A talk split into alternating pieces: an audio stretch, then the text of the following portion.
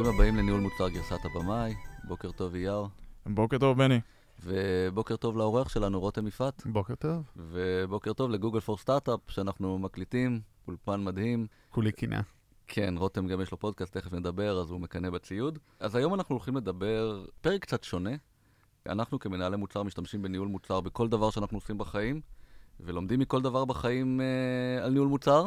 סרטים זה לא יוצא מהכלל, והיום אנחנו הולכים על פרק קליל, על סרטים, ומה אפשר ללמוד מהם על ניהול מוצר.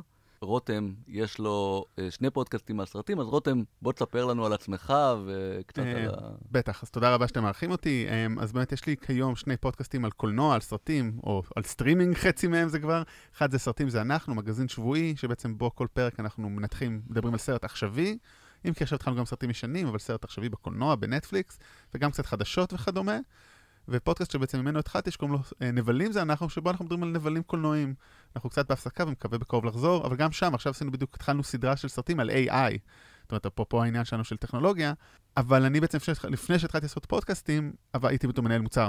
באמת, אה, באמת החברה העבודה שלי הייתה ממש פה ליד, ולפני זה למדתי קולנוע ולימדתי קולנוע. אז כשאני רואה סרטים, אני באיזשהו שלב מחבר בין הדברים, זאת אומרת, היי, הדמות הזאת עושה משהו שהוא מאוד סיסטמטי של ניהול מוצר. פותרת בעיות, מנתחת, בונה תרחישים, בודקת, אה, איך היא מנהלת את הצוות שלה. אין לעשות, כשאתה, כשיש לך פטיש אז הכל אה, נראה מסמר. כשאתה מנהל מוצר, כל דבר נראה מוצר. אז אני חושב שזו הייתה פתיחה מעולה כדי באמת לתת לנו את הטון באמת לאיך יהיה הפרק הזה. אז uh, כמו שבני ציין, זה פרק טיפה אחר, טיפה מרענן, עם איזושהי זווית אחרת. אז uh, אם אתם uh, שומעים את זה שזה לא הפרקים הרגילים שאנחנו מביאים איזושהי בעיה ודנים, זה, זה הסיבה. רצינו לעשות גם איזה קצת דברים אחרים. אז ניהול מוצר וסרטים? איך זה מתחבר? תראה, אצלי זה באמת הגיע כאילו באיזו תובנה פתאום uh, מהסרט שנגיע אליו, של uh, אחד הסרטים של מארוול, uh, הנוקמים מלחמת האינסוף, פתאום אמרתי, היי, יש שם איזה משהו שהוא מאוד קשור לניהול מוצר, ופתאום התחלתי להסתכל על זה. אבל גם אפשר להסתכל אחרת על זה, אפשר להגיד שלעשות סרט זה מוצר.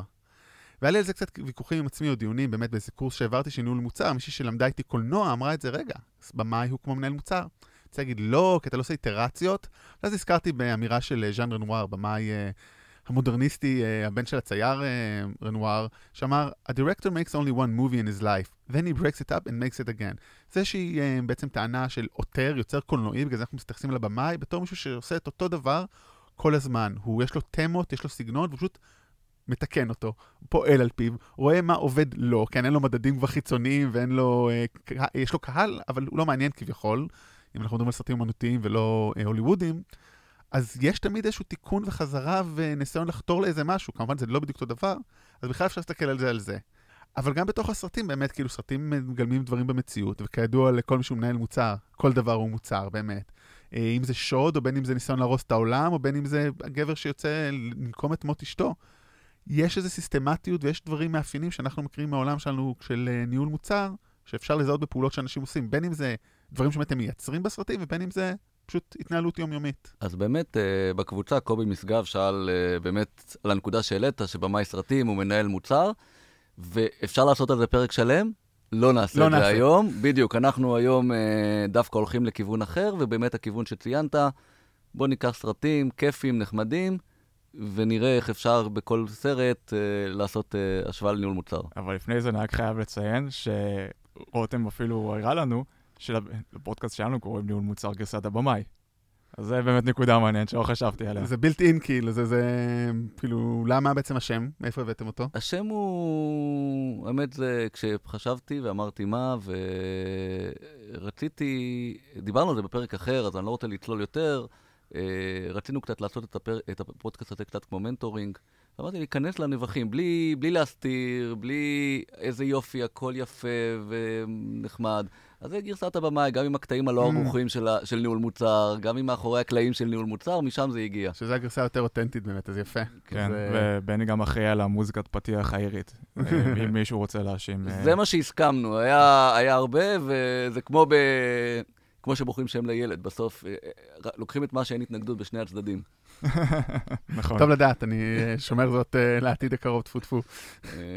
אז יאללה, נתחיל עם הסרט הראשון? קדימה. איזה סרט אתה בוחר? אז בעצם סדרת סרטים, סרטי אושן, דני אושן, סרטים של סטיבן סודרברג, ג'ורג' קלוני מגלם את דני אושן, פושע שיוצא מהכלא אחרי כמה שנים ורוצה להתנקם באדם שהכניס אותו לכלא. ואז הוא מתכנן שוד. אפילו לא אכנס לפרטי השוד, כי ראיתי את הסרט דווקא לא, לא לפני הרבה זמן, כי באמת התחלתי קצת לכתוב על הדברים האלה, אבל יש שם איזה שוד, אבל ניסיתי להבין. בכלל הסתכלתי על מהפריזמה הזאת, מה המומחיות של דני אושן, חוץ מלהיות ג'ורג' קלוני, שזה לשתות קפה, נספרסו, ולהיות חתיך הורס, ויש את ברד פיט שחתיך הורס עוד יותר, אז אפילו זה לא התפקיד הכי טוב שלו שם. הוא פשוט יודע להביא את כולם. זאת אומרת, יש להם כינויים מגניבים, יש להם כל מיני שמות שם, שאני לא בטוח אם הם המציאו או לא. הוא יודע להביא את איש שעושה את הפיצוצים, את ה con man, את האיש שעושה זיופים, את ה... אה, פשוט את השחקן, את הפורץ האג'ילי, איזה בחור אה, אסיאתי מקרקס. הוא יודע להביא את כולם, לחבר אותם ולנהל אותם.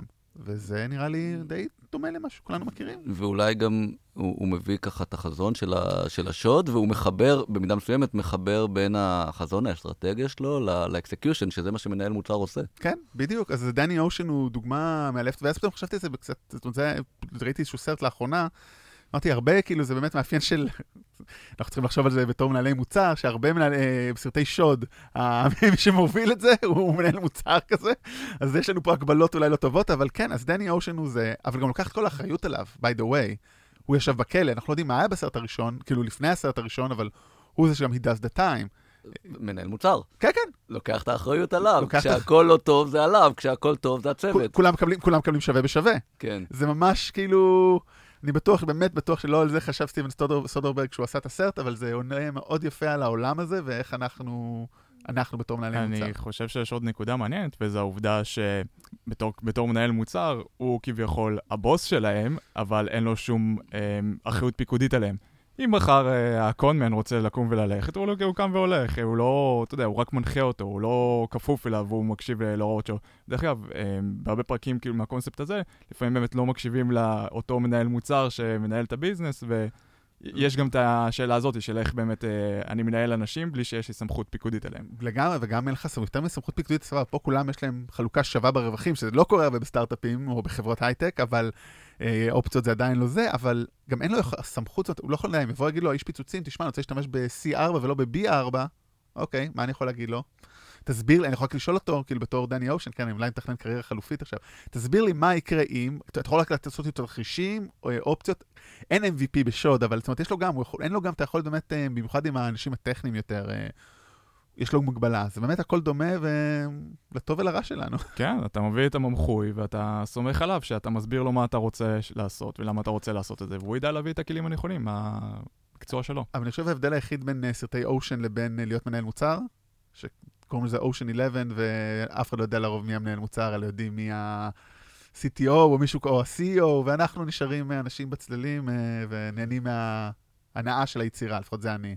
סרט הבא? סרט הבא.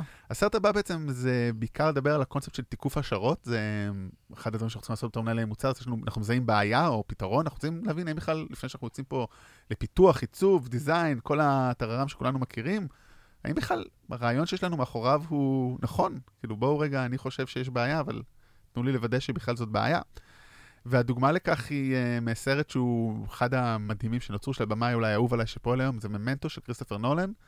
אה, בני לא הכיר אותו כל כך, אז אני אה, אתקצר אותו, או אתה רוצה... לא, בסדר, יש לי, יש לי משימה בעקבות אה. הפרק ללכת לראות את הסרט. כן, אז מומנטו זה סרט קלאסי, באמת באמת יפה. חגג עכשיו 20 שנה. כן, מי שלא ראה, לא מכיר, מאוד ממליץ. מה שקורה זה שבעצם השחקן שמשחק במומנטו, הוא מתעורר כל יום מחדש, והוא מאבד את הזיכרון שלו, הוא מקבל ריסטארט. לא כל יום, אלא פשוט כל כמה, כל רבע שעה. כל רבע שעה, נכון, הוא חטף איזה מכה, יש לו נכון. בעיה ניורולוגית, שפשוט הוא לא יכול כן. לייצר זיכרונות לטווח קצר. בדיוק, ואז כדי אה, לזכור מה הוא צריך לעשות ומה המישן שלו, יש לו תמונות ויש לו קעקועים שהוא עושה על עצמו. והמטרה שלו היא בעצם, כל פעם הוא מנסה לעשות איזשהו, להשיג את המטרה. הוא לא יודע בעצם, זה לא כל כך ברור לו, הוא כל פעם מגלה את זה מחדש, כי הוא כל פעם מאבד את הזיכרון, אבל יש לו, יש לו איזושהי בעיה שהוא יודע שהוא צריך לפתור, הוא לא ממש סגור על מה הבעיה, אז הוא לא ממש סגור על איך לפתור אותה. אז כן. עכשיו, עכשיו אני יכול להגיד שאני חושב שהבעיה היא סניליות, ואני נראה לי שראיתי את זה. והסרט כמובן אה, הולך מהסוף להתחלה שלו, כדי לגרום, להכניס אותנו למצב של הגיבור, שזה בכלל טירוף. אז אני אגיד אולי איזה שתי ככה אנקדוטות מצחיקות על הסרט, לפני שניתן את הדוגמה. גיא פירס, שמשחק את הגיבור, שזה אחד התפקידים המדהימים שלו, הוא הולך להופיע השנה הבאה בסרט חדש עם וין דיזל, שזה באמת לא חשבתי שאני רלוונטי, אבל הגיבור שם, מאתחלים לו את הזיכרון כל בוקר, והוא משחק את הנבל, רואים את זה בטריילר, שמאתחל לו את הזיכרון מסיבות אחרות. אז זה כאילו באמת הליהוק הכי טוב כאילו לסרט הרבה זמן. אבל מה שקורה בסרט הזה, הוא הולך, מטרה של הגיבור זה להבין מי רצח את אשתו, הוא רוצה נקמה. ואני אכנס ספיילר פה סרט בן 20 שנה, אני מתנצל. אה, בסוף מגלים הוא בעצם, תחילת הסרט, הוא רוצח את, ה, את אה, מי שליווה אותו, מין שוטר כזה, אבל אנחנו מגלים שבעצם הוא כבר, לא רק שהוא כבר רצח בעבר את ה... מצא את הרוצחים ופשוט השוטר הזה אה, מנצל אותו, הוא גם בעצם כנראה הוא זה שהרג את אשתו, בכלל לא היה, זאת אומרת השוטר הזה פשוט פגש אותו ואמר לו, תשמע, יש לך מקרה מוזר, בוא זה. והחיבור פה באמת לניהול מוצר, זאת אומרת שיש לו בעיה שהוא לא יכול לתקף את ההשערה שלו, ההשערה שלו שיש מישהו שרצח את אשתו, ויש לו שם איזה ג'וני ג'י, סמי ג'י, אני לא זוכר כבר מה השם, ויש לו, הוא זיהה איזה שתי לוחיות מספר, שתי לוחיות רישוי, וכך הוא כאילו מגיע לזה, אבל, אבל בעצם הכל חסר ערך, כי הוא לא יכול לייצר, הזיכרון שלו לא אמין. אז יש פה גם הרבה שאלות קולנועיות מעניינות של מספר לא אמין, ובגלל זה באמת זה אחד הסרטים המבריקים שנעשו אי פעם. אבל בעצם הגיבור פה הוא מנהל מוצר גרוע. הוא אומר, הוא מנסה לתקף השערות, אבל אולי בכלים שיש לו, זאת אומרת, הוא אומר, הכלי אנליטיקה שלי לא עובד, זה לא אני. הוא קרא את המידע שהוא קיבל נכון, אז אולי בעצם כן מנהל מוצר טוב, לא? מה אתם חושבים? אז תראה, קודם כל הוא מכיר בזה שזה השערות. אני חושב שזה זה, זה שלב א', אתה יודע, בלהיות מנהל מוצר טוב, להגיד, אוקיי, יש לי השערה, וזה השערה. אוקיי? זה לא משהו ידוע. אז כבר עשית 90% מהעבודה, כי אתה הולך לתקף כן. אותה. זהו, והוא באמת, דרך אגב, הוא חוקר ביטוח שם, זאת אומרת, יש לו הבנה של חקירה ותיקוף. אבל כן, אה, יש פה נקודה מעניינת. הוא, הוא רואה שהדאטה לוקח אותו לאיזשהו כיוון מסוים, ובגלל שהוא כל כך מבולבל בסרט, אז, אז הוא באמת לא שואל את עצמו מאיפה קיבלתי דאטה, את, את הדאטה הזה מלכתחילה. והוא לא יודע שמזינים אותו במידע לא נכון מלכתחילה, כדי שהוא ילך לכיוונים מסוימים. עכשיו, אנחנו יכולים לראות את זה בתור מנהלי מוצר. לפעמים אנחנו באים, עושים uh, A-B testing, ויכול להיות שעשינו את זה על uh, segment מסוים של אנשים, יכול להיות שעשינו את זה רק על אוכלוסייה מסוימת, ובגלל זה התוצאות יהיו מאוד uh, לכיוון מסוים. זה קורה הרבה פעמים בצבעים, או בשעות, או דברים כאלו שאנחנו עושים. וזה אותו דבר uh, במקרה הזה. אתה מסתמך על data ואתה יכול להגיד, שמע, מבחינת uh, A-B testing, um, A דווקא הוא זה שעבר, ושאם אני לא שואל את עצמי למה דווקא A הוא זה שהוא עבר, ויכול להיות שיש איזשהו סגמנט מסוים שהוא זה שמושפע מזה, אז בהמשך זה גם משפיע עליי. מצד שני, אולי לנקודה ש... אני מתחבר לנקודה שרותם אמר, הוא משתמש בכלים שיש לו, וזה באמת, אה, זה חשוב. אחד הדברים שיכולים להקפיא מנהל מוצר, אה, זה לדעת, אתה יודע, יש, במיוחד בסטארט-אפים, אה, יש לי מידע מוגבל, והדבר הכי גרוע שאתה יכול לעשות זה לחכות שיהיה לך מידע אמין. כלומר, לקפוא, כן. לקפוא במקום. אתה צריך לקחת, לנתח, לעשות השערה על בסיס המידע שיש לך, ובו במקביל לנסות להשיג עוד מידע. שזה מה שהוא עושה, כלומר, הוא עושה המון המון איטרציות. אה, טוב, בעיה, הוא שוכח כל כן. כמה דקות, אז בסדר, טוב, זו מגבלה שבאמת קשה לחיות איתה. אבל הוא כן מנסה לשמר את האיטרציות, כי הוא כן. כותב לעצמו את הקעקועים ואת התמונות, הוא כן יודע שהוא צריך לאסוף מידע, הוא צריך לתעד, הוא עושה תיעוד מעולה. זאת אומרת, בתיעוד הוא מעולה. אני כן מסכים איתך שבאמת יש את העניין הזה שאתה בתור מנהל מוצר, אתה תתחיל לעשות ולידציה לכל data point שאתה מקבל, זה לא הגיוני, הרי אנחנו כל היום נמצא את עצמנו באיזשהו spin שאנחנו מנסים לוודא את עצמנו. וגם אתה לא יכול תמיד להשיג את כל ה data. אתה מבין? יכול להיות שיש data ש, ש, שאתה כרגע לא יכול להשיג אותה, ואתה צריך לקבל החלטות על בסיס מה שיש לך כרגע. אז אה, אתה יודע, זה גם בסרט הזה, לפעמים הוא מקבל החלטות על סמך אה, תחושת בטן. זה, זה מה שמרגיש לו נכון, לא, לא כל מקועקע לו, יש לו חלקים חסרים. והכל הוא מונע כמו אנחנו, בסוף אנחנו מונעים מרגש. זאת אומרת, גם אנחנו יותר מנהלים מוצר הכי אנליטי, אולי כאילו מישהו באמת סופר אנליטי, אבל אתה מרגש של הצלחה, רגש של, רגע, זה הרעיון שלי, והוא גם. יש לו את הרגע של לעשות נקמה. עכשיו זה היופי בסרט הזה, וזה גם מתחבר אלינו, זה השאלה אם מה שהוא עושה הוא מוסרי או לא, זאת אומרת, האם אפשר להאשים אותו בלהיות בן אדם רע או לא, וזה גם השאלה, אוקיי, האם זה שטעיתי, כמובן קצת בסקייל יותר קטן, האם טעיתי בהשערה, אם כאילו, אוקיי, אני מנהל מוצר פחות טוב, אם טעיתי פעם אחת, או הרבה אפילו במקרה שלו, אנחנו לא יודעים כמה פעמים הוא חוזר לאיטרציה הזאת. אז זה לגבי מומנטו, ועכשיו... נעבור לעולם של מרוול? כן, קצת מרוול, אה, אני פה עם חולצה אה, של האמת של הקומיקס של Guardians of the Galaxy, קניתי לאחרונה, אמרתי נבוא בהתאם. אה, אז אני באמת, אולי באמת הסיפור שלי עם פודקאסטים, זאת אומרת, כמו שאמרתי, יש לי שניים, אבל בעצם, אפרופו איטרציות, אני אתן איזה סיפור על הפודקאסטים, הרעיון המקורי שלי הנבלים זה אנחנו, התחלנו מאיזה... ועשינו פרק פיילוט, והיה נורא. כאילו דיברתי כללי, וזה לא מסודר, וזה, אמרתי, ואמרתי לשותף שלי, אברי, בוא נעשה פשוט סרטי מארוול, כי זה קל, זה לינארי, זאת אומרת, אתה עובר סרט-סרט, קל לבנות, איך זה להתרגל לעולם הפודקאסטים, בין אם זה בטכני, במבנה, ואז הקלטנו פרק, ואז אנחנו נעשה לפי הדירוג שלנו. וגם זה הקלטנו והיה עוד יותר, גם נורא. כיוון שאתה לא יכול לדלג, כאילו בסרטים שהם ברצף, מי שלא מכיר, הקום הקולנועי של מארוול זה כבר 22 או 23 סרטים שנבנים אחד על השני. אתה יכול חלק לראות פה ושם, אבל זה עלילה נבנית. אז הקלטנו על הסרט הכי גרוע בינינו, פור, תור העולם האפל, גם לא היה טוב. אבל אז אמרנו, אוקיי, עכשיו הפיבוט היה מאוד מהיר. בואו פשוט נעשה לפי הסרט שהם יוצאים. ואז התחלנו ורצנו. אז א', באמת ראיתי את כל סרטי מארוול עשרות פעמים. הבת זוג שלי הנוח- אה, כמעט אה, זרקה אותי, כי בדייט, אחד הדייטים שלנו כמעט בכיתי לנו, בגלל שהלכתי לראות פעם שנייה בקולנוע את הסרט האחרון, מלחמת האינסוף, אבל הכל טוב. אז אה, טוני סטארק הוא בעצם הגיבור, וסליחה שאני עושה ספוילרים גם לכל היקום הקולנועי של מארוול. מי שלא ראה... מי שלא ראה עדיין אה, כנראה כבר לא יראה, זה תמיד הטענה. כן, וגם כתבת על זה, האמת, בלוגים על כן. הסרטים שאנחנו יכולים לדבר בדיוק, על עליהם. השניים האלה כתבתי בעצם, זה התחיל כל ה... זה, על, ב- כתבתי את זה אצלי בבלוג, ואחר כך התפרסם בגיק טיים. בעצם, טוני סטארק, אני אתחיל איתו, כי הוא הדמות המעניינת. טוני סטארק, אה, כמובן, הוא הוא מגלם את רוברט, רוברט דאוני ג'וניור, הופיע כבר בסרט הראשון ב-2008. הוא מגלם את טוני סטארק, אה, זאת אומרת, רוברט דאוני ג'וניור מגלם את טוני סטארק, אה, תעשיין עשיר, ממציא נשק, בן, בן כאילו של מצליח, הוא גאון, הוא מיליונר, הוא פלייבוי, הוא פילנטרופיסט, כמו שהוא מתאר את עצמו.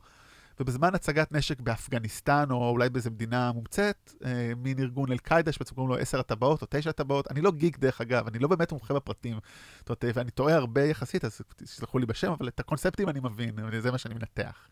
אז אה, תופסים אותו ואומרים לו, בוא תכין לנו את הטיל הכי חכם שלך, יריחו, ג'ריקו, במערה.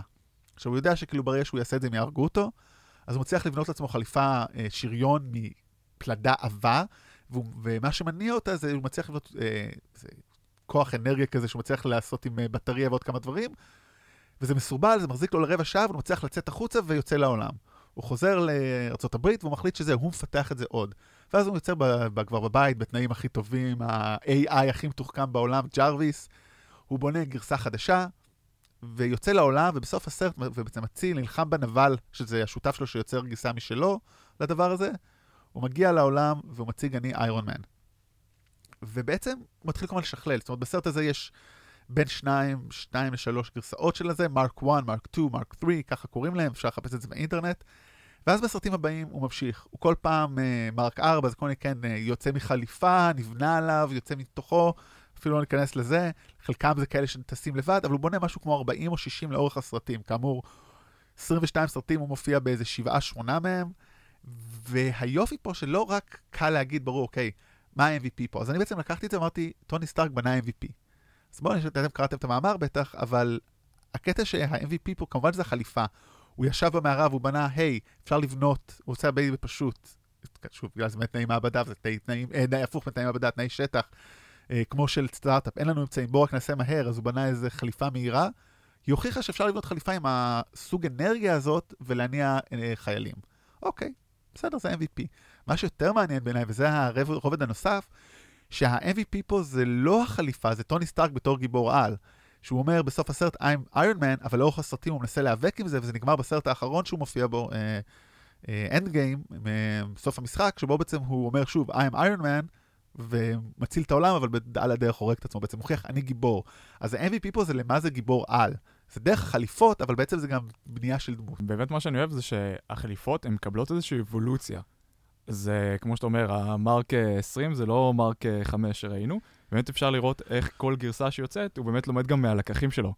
כן, זאת אומרת, אחד הדברים שהדהים אותי בסרט הלפני האחרון, במלחמת האינסוף, שהוא כאילו בחלל, ויש לו יכולת שם להוציא אה, קרח, זאת אומרת, הוא חשב כבר על כל פתרון אפשרי כאילו, וגם הרבה חליפות שונות, זה לא יופי, כבר יש גרסות, יש חליפה שהיא אה, חזקה יותר, שזה רובוט, כאילו הכל זה כבר AI מניע אותו, אבל יש לו באמת הרבה סוגים גם, זה כבר לא רק חליפה לשימושו האישי, שגם איך יוצאת מתוכו ואיך היא מתחברת אליו, אבל זה באמת הרבה שימושים, זאת אומרת, זה כבר... אפשר להגיד רגע, שברנו את ה-MVP, אוקיי, יש MVP, כאילו יש כבר uh, prototype, או יש כבר גרסה טובה, עכשיו יש, אפשר לחשוב כאילו עוד גרסות, זאת אומרת, זה כבר אולי, זה אפילו לא צבעים, זה נגיד, uh, נגיד ניקח אולי Airbnb, אם ניקח את זה, אז אוקיי, עכשיו כבר יש להם uh, Airbnb Experiences, יש להם עוד תתי מוצרים שמתממשקים לראשון. אז אותו דבר פה, הוא הצליח כאילו כבר ליצור איזה ecosystem של הדבר שלו, זאת אומרת, כמעט marketplace אולי של Iron Man. marketplace של Iron, אהבתי. גם בזה שהוא יוצר נגיד לספיידרמן חליפה, זה הופך את זה נכון, ל... נכון. כאילו, הנה. ולחבר שלו, ו... ל- כן, ולרודי, כאילו, הוא נהיה ממש בונה דברים, אבל בתוך כל זה, הרי, מה שמעניין אותנו בסרטים, זה לא הטכנולוגיה, זה לא המאבק, זה הבן אדם.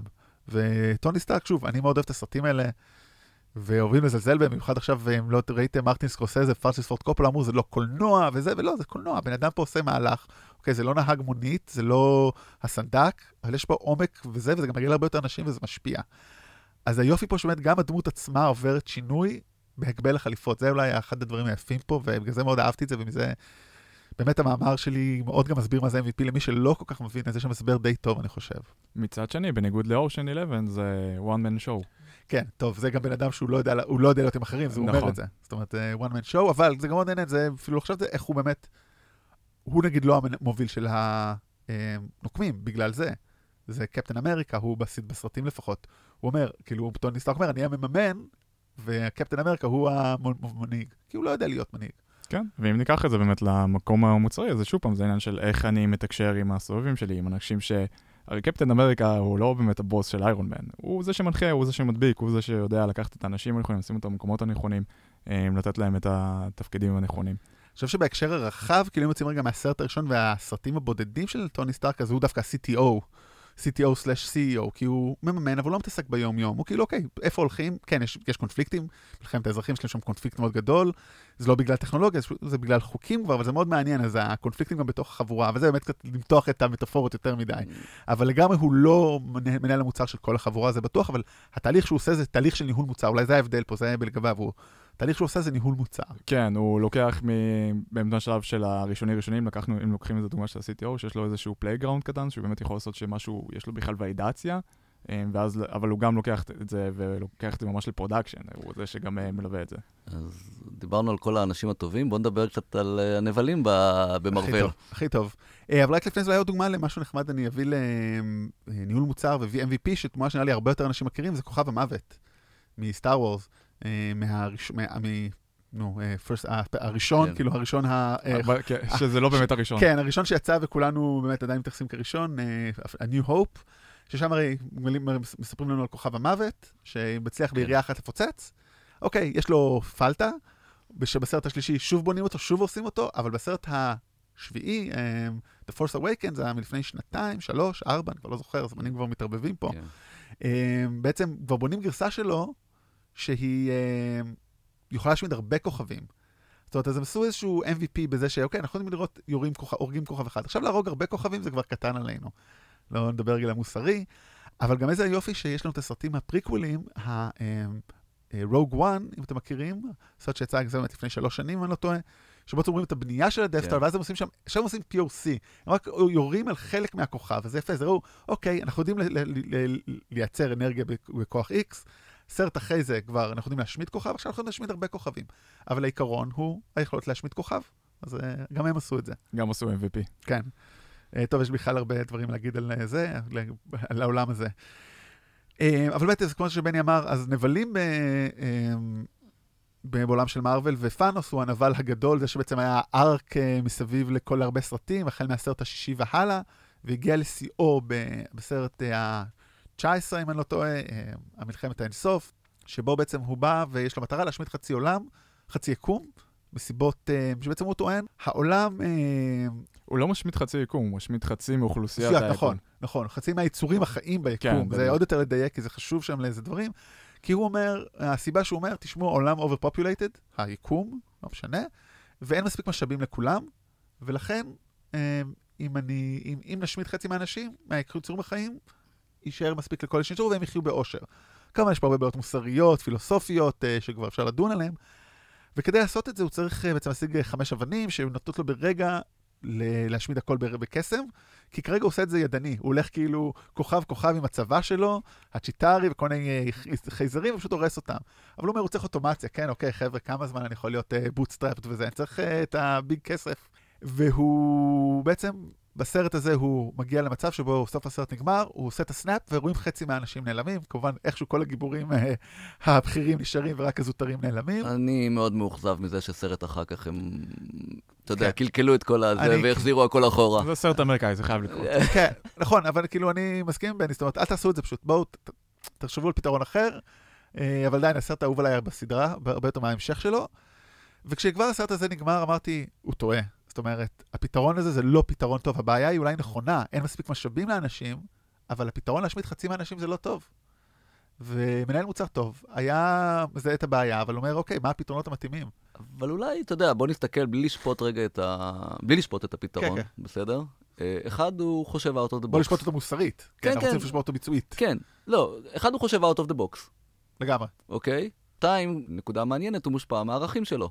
בסדר? אתה אומר, זה לא מוסרי בעינינו, זה מוסרי בעיניו. כלומר, כשאתה מנהל מוצר, חלק מהעסק, אתה מקבל החלטות על בסיס הערכים של החברה, על בסיס הערכים של המוצר. אוקיי, אז בעינינו זה לא מוסרי, בערכים של החברה שלו, זה מוסרי. נכון. זה, זה- זה פתרון זה נכון. ה vision. זה אפילו יותר מזה, הוא אומר, אני יודע שאני כאילו לא אהנה מזה ואני אסבול, זאת אומרת, אני קצת, uh, for the greater good, אני לוקח עליי את העול הזה, זאת אומרת, הוא מודע לכך. ועוד נקודה מסוימת, אוקיי, נכון, אני עכשיו באמת, אני stretching the metaphor, בסדר? הוא מסתכל על impact, אוקיי? באמת, כאילו, הוא אומר, אני מוותר על דברים אחרים כדי להשיג את מה שיביא את האימפקט.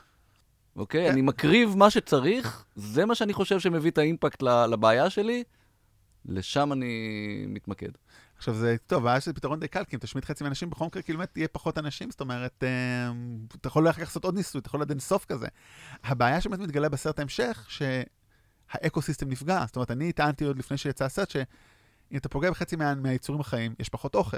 כאילו, אוקיי, אז תאכלו יותר מהצומח, סבבה, כבר uh, טבעונים ישמחו, אבל מי יקצור את כל זה, מי יזרע את כל זה, כולנו נהפוך לפועלים, אז אולי לא, כאילו, מה, מה יקרה פה? זאת אומרת, יש פה כמה שאלות, זה, זה, זה השאלות שעלו בפתרון, ואכן שרואים את הסרט, העולם נראה לו טוב יותר, גם כאנשים בדיכאון, אבל זה פאנוס לא מעניין אותו, אבל כאילו, אתה אומר, מה, מה עובד שם? זאת אומרת, זה... והוא לא עשה תהליך, אני חושב, של איתור בעיות, מספיק, או יותר נכון, של פתרונות, זאת אומרת, אני לא חושב שהוא ישב עם החבורה שלו, אני לא זוכר את השם שלהם, אה, ד- ואמר, טוב, חבר'ה, בואו נעשה כאילו round table היום, off resort, כאילו, אה, יוצאים מטייטן. brainstorming. כן, brainstorming, כאילו, הוא קצת בא כמו... הוא לא שאל את המפתחים. הוא לא שאל. את כן, לגמרי. הוא כאילו אמר, יש לי כאב אישי, כאילו, בדיוק, הוא לא עשה את התהליך, הוא לא עשה MVP. או שאולי הוא כן עשה, אני דרך כלל לא בטוח, כי הוא אומר שבגלל שהוא הולך ממקום למקום, הוא טוען שכן, זה העניין פה קצת, כי הוא כן טוען שהמקומות שהוא הלך אליהם אה, זה מאושרים עכשיו. זאת אז אתה יודע, אני דווקא, תוך כדי שתיארת את הסרט, פתאום אה, קלטתי שיש עוד נקודה מעניינת. העניין שהוא באמת עושה את ההריגה הידנית. שהוא עובר כוכב כוכב, ובאמת, אה, ואז הוא מבין שזה לא, זה לא סקיילבל. אבל זה באמת הדרך הנכונה, שדווקא מתחילים בהתחלה do things that doesn't scale. תמיד, זה היה אולי הדבר שהכי למדתי בעצמי, כאילו, אל תבנה את הדבר, תבנה את המר- את המראית מראית עין שלו, זה אחת הדוגמאות שהבאתי אה, במאמר על טוני סטארק, זאת אומרת, איך אה, Buffer עשו את ה-MVP שלהם, פשוט אוקיי, בכלל זה עוד יותר, זה אפילו עוד רמה למטה, זה ה-MVPים שהם אה, רק עמודי נחיתה. רק לראות בכלל שמישהו מעוניין בשירות שלך, נכון. עזוב אם אתה נותן לו ערך, רק תבין את זה, זאת אומרת, כן, אז, היית, אז הוא לא יכול לעשות זה, הוא לגמרי יכול ללכת להרוג, והוא טוען שזה עבד. נכון, הוא רואים דוגמה של כוכב שהשתקם בעצם אחרי שהיה אה, לו עובר... אה, הוא טוען, האמת זה הוא טוען, לא רואים, אבל בגלל שכאילו מדגישים לנו שהוא לא שקרן, זה כאילו קצת שבר לי את התיאוריה כשחשבתי על זה, אבל...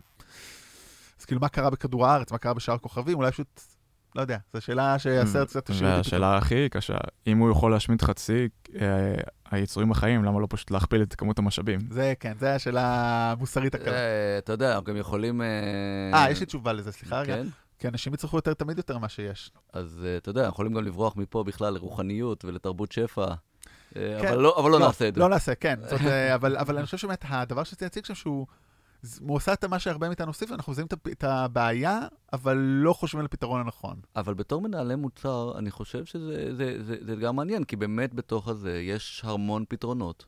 אתה יודע, ולך יש פתרון בראש, ולמפתחים יש פתרונות אחרים, ובאמת להחליט מה הפתרון הנכון, זה אתגר אה, קשה. זה, האתגר, זה אולי האתגר שלנו, לא יותר כן. מ-execution, זאת אומרת, אה, לקבל את ההחלטה של, כמו שהוא אומר שם, ההחלטות הכי קשות דורשות את ההקרבות הכי קשות, אז לא צריך להגזים את זה אצלנו, אבל כן, זאת אומרת, אם אתה בא ואוקיי, זה הזמן לעשות איזשהו pivot או משהו, רוצים, אתה צריך לקבל את ההחלטה, איזה, אני הולך על פתרון א' או ב'. אתה יודע, אולי עוד חיבור ל- ל- לפרק על storytelling, הוא לא עשה storytelling טוב, הוא לא הצליח לשכנע אף אחד. נכון, כן. נכון, ממש. חוץ מאת החמישה מה- מהאנשים שלו לגמרי. כן. שגם עליהם אפשר לסמוך, קצת נראים נבלים כאלו. הם, אה, טוב, זה, זה, זה סיפור אחר לגמרי. אבל אני חושב באמת, הוא באמת כאילו, זה הצומת הבחירה, זה אולי אחד הדברים שהוא אומר שם, זה מאוד מתאים. אוקיי, אתה צריך לקבל את הבחירה. מישהו צריך לקבל את הבחירה לפתרון. מישהו, ומנהל מוצר לוקח את האחריות לרוב. זאת אומרת, אתה לפעמים נכון, יושב מול ה-CEO, או מול ה-CTO, או מול ה- VP product, זאת אומרת, ברמה, לא משנה איפה אתה בהיררכיה, אתה צריך להיאבק על שלך. אתה צריך להגיד, אני מאמין בפתרון הזה. גם אם אולי הוא לא עובד טוב. אה, כן, אז אה, רק כדי לסכם את זה, רק אנחנו נגיד שאנחנו לא ממליצים לאף אחד להקריב את הילדים שלו בשביל הפתרון שהוא חושב שהוא הפתרון הנכון לגבי העניין הזה. כן, להקריב את חצי יקום אנחנו כבר קצת יותר חלוקים. אבל את הילד האישי שלך, אנחנו... אז uh, בשביל כל מי שלא ברור איך, אבל לא ראה מרוול, אז נקפוץ לטלוויזיה. כן, קצת טלוויזיה. אה, בעצם אה, דוקטור האוס, אה, יולורי, הסדרה שהתחילה, אה, אה, בערך ב-2003, 2000, אני לא זוכר כבר, אה, שאני אספר האמת, אני הייתי רואה, ראיתי את הכמה עונות הראשונות, ואז אח שלי התחיל ללמוד רפואה, ופשוט היה מספיילר את הסרט, כי את הסדרה, כי כאילו, לרופאים כנראה די ברור מה יש לאנשים שם, אז אפרופו storytelling, אז זה, אבל מה שהרי האוס עושה בכל פרק, חוץ מלהגיד שהכל זה זאבת, שזה פתרון קל והלוואי עלינו, זה לבוא, להגיד, אוקיי, יש לי השערה, יש לו זאבת, בוא נבדוק. לא, אוקיי, איטרציה, פתרון חדש. תיקוף השערה חדש, וככה וכן הלאה וכן הלאה, וזה מה שהאוס עושה לאורך כל הזה. עכשיו, רופאים אמיתיים לא באמת עושים את זה בצורה כזאת אה, טלוויזיונית, אבל אמורים לעשות, חס וחלילה, שלאף אחד לא יהיה בעיות כאלה. אז האוס הוא מאוד עושה את מה שאנחנו עושים. כאילו, אוקיי, העליתי משהו, לא עובד, בוא נעשה אותו עוד פעם. אה, כן, אני חושב שזה באמת אה, אולי מתחבר לכל הנושא של lean startup, והאפשרות באמת, אתה יודע, לעשות, עש- אתה יודע, עשר פרוטוטייפים ביום. לעשות, כאילו, כן. טק, טק, טק, טק, טק, עד שמשהו, עד שנמצא. אני אגיד לך, מה אני אפילו יותר אוהב בזה. שלמשל, אה, אתה בא ואתה רואה שיש יוזרים שלא מקנברטים באיזשהו חלק מסוים במוצר שלך. אז זה בעצם התופעה, זה, זה אותה מחלה. עכשיו, יכול להיות לזה כמה דברים. יכול להיות שלא מקנברטים כי לא בא להם על המוצר, שזה דבר אחד, ויכול להיות שלא מקנברטים כי ה-UI, UX לא ברור להם, שזה דבר שתיים, וכאילו יש, יש כמה דברים שיכולים באמת לגרום לזה. ובדיוק כמו במחלות, יש, יש סימפטום, יש לי, אני לא יודע, אני יורד לי דם מהאוזניים ומהעיניים, אז אה, יש לי, סליחה, גוואלד, אבל אה, יש, יש כמה מחלות שיכולות לגרום לזה, ואני צריך בעצם לעשות, להתחיל לעשות אה, תהליך של ולידציה שאני מוחק אותה מהרשימה. זה לא המחלה הזאת, זה לא המחלה הזאת, והד... והתהליך שבו אני עושה את זה, זה בדיוק כמו במוצר. אז אני יודע שיוזרים לא מקנברטים, אז יכול להיות שזה UI UX, אז אני אנסה באמת לשנות את הצבע של הכפתור. והם גם, אתה יכול לראות שהם גם עושים את הדברים הקלים יותר, עד שהם עוברים לדברים הקשים יותר. הרי ל... להוציא, לעשות אה, ביופסי, זה, זה בין הדברים האחרונים שהם רוצים לעשות. הם קודם כל מתחילים עם אה, בדיקות אה, פחות חודרניות. כן. וגם, אני חושב, א', יש לו גם צוות, אפרופו זה, הוא מוביל את זה, אבל יש לו את הצוות של המומחים, כל אחד קצת מומחה בתחום הזה, אפילו לא זוכר מה כל אחד עושה, אבל גם התחלפו עם השנים, אבל יש לו את המומחים, זאת אומרת, הוא לא רק, זה הוא רק יודע לחשוב על הכיוון. יש לו מומחים לסרטן, מומחים ללב, whatever, אז הוא רק יודע לחשוב על האסטרטגיה. אבל גם הפתרונות שלו, זאת אומרת, הם הולכ... ה- תמיד הטעויות הם משהו אקזוטי, חצי מהפרקים, שזה גם נכון, אני חושב, לעולם המוצר, תמיד הבעיה נגיד, תמיד איזה בעיה, נגיד, בעיקר בבאגים אולי יותר, או בעיות של שימושיות, תמיד כאילו, בגלל שזה נטען בתוך עמוד שלא חשבנו על זה, זה לא איזה משהו בהכרח כזה, שהיינו חושבים על וידאו כמו שאתה אומר, ללכת אחרי זה, תמיד זה באמת איזה משהו, use case, לא use case מאוד קצה, אבל קורה הרבה פתאום, זאת אומרת, זה קצת גם דומה, יש פה איזה משהו לפעמים קורה לנו. אפשר גם לקחת את זה שהוא אומר שכולם משקרים. חשובה, תראה, תראה, נקודה חשובה לזכור, אבל, אבל עכשיו ברצינות, אצלו באמת כולם משקרים, אבל כשאתה הולך לדבר עם לקוחות, וכשאתה הולך הרבה פעמים, הם משקרים. הם לא משקרים כי הם רוצים לשקר, אלא כי הם לא רואים את התמונה. זה הקטע של ה... אוקיי, אל, ת, אל תביא רק מה הם מבקשים ממך, אלא מה באמת הם צריכים. יש הרבה דוגמאות, נגיד במיוחד ב, ב, ב, ברפואה עושים את זה הרבה, שהולכים באמת, כל הקטע של לצפות במשתמשים אה, בפועל. כי הם לא שמים לב למה הם עושים. כלומר, אומרים לך שהם רוצים משהו אחד, או שהם עושים אפילו, שככה הם פועלים ביום, אבל כשאתה הולך ומסתכל ואתה רואה שהם. עושים משהו שונה לגמרי. אני חושב שזו דוגמה מעולה. זה באמת את הדבר הזה, שאתה בא ואתה מראיין לקוח, ואתה שואל אותו על הבעיות שלו, הוא הרבה פעמים רוצה להיתפס בתור משהו אחר. אז כן. הרבה פעמים הוא רופא, הוא, הוא, הוא, לא, הוא מתבייש להגיד לו שבאמת הוא, הס- הסימפטום הזה קרה בעקבות ככה וככה, אז הוא תופס סיפור כן. אחר, וזה משפיע על ההבחנה של איזה מחלה יש לו. כן, אז אה, טוב, היינו יכולים כולנו להיות רופאים טובים כנראה גם, אה, כמו שאני אומר, אח שלי קיבל את ה... להיות רופא, אני קיבלתי את הכתב יד של הרופא. אני חושב שדיברנו המון סרטים, אני בטוח שאתה יכול להמשיך פה עוד הרבה שעות, ו- ומי שיקשיב לסרטים זה אנחנו ונבלים זה אנחנו, באמת יש פה מאגר בלתי נדלה של, אה, של סרטים, לא ברור לי איך יש לך זמן לעשות עוד משהו, אבל את הפרק הזה אני חושב שיש מקום אה, לסיים, אז משהו אחרון ככה למאזינים שלנו. אה, שתנסו לראות את העולם פתוח, זאת אומרת, לראות אה, איפה אתם מזהים, איך- מה אתם יכולים לקחת מ... אה, גם בן אדם שניסה להשמיד חצי יקום, אפשר עדיין לקחת ממנו דברים, זה היה נראה לי השורה התחתונה, להיות פתוחים. לגמרי, וכל מי שמאזין, אנחנו נשמח אם תשתתפו בקבוצת הפייסבוק, תגיד לנו איזה סרטים אתם חושבים שקשורים לניהול מוצר ואיך, וגם יתארח איתנו שם אה, רותם, שיוכל לתת גם את הכיוון שלו לפידבק שלכם. לגמרי. אה, כן, ומקווה שנהניתם, היה פרק אה, שונה, קליל, אנחנו מבטיחים לחזור גם לפרקים כבדים, אבל גם קלילות זה טוב. כן, ככה במיוחד אחרי החגים. וואו, לגמרי. כן, רק בוא נראה, שפרק יצא, זה יהיה אחרי החגים של... של האמריקאים. מה, כן, כן, בדיוק, זה יוצא מיד אחרי ניו ייר. בסדר, זה גם חג. כן, אנחנו מקליטים אחרי סוכות, יוצא אחרי ניו ייר. יפה. evergreen, זה חומר evergreen, זה היופי. לגמרי. אז תודה רבה. תודה לכם, היה ממש כיף. יאללה. ביי. ביי.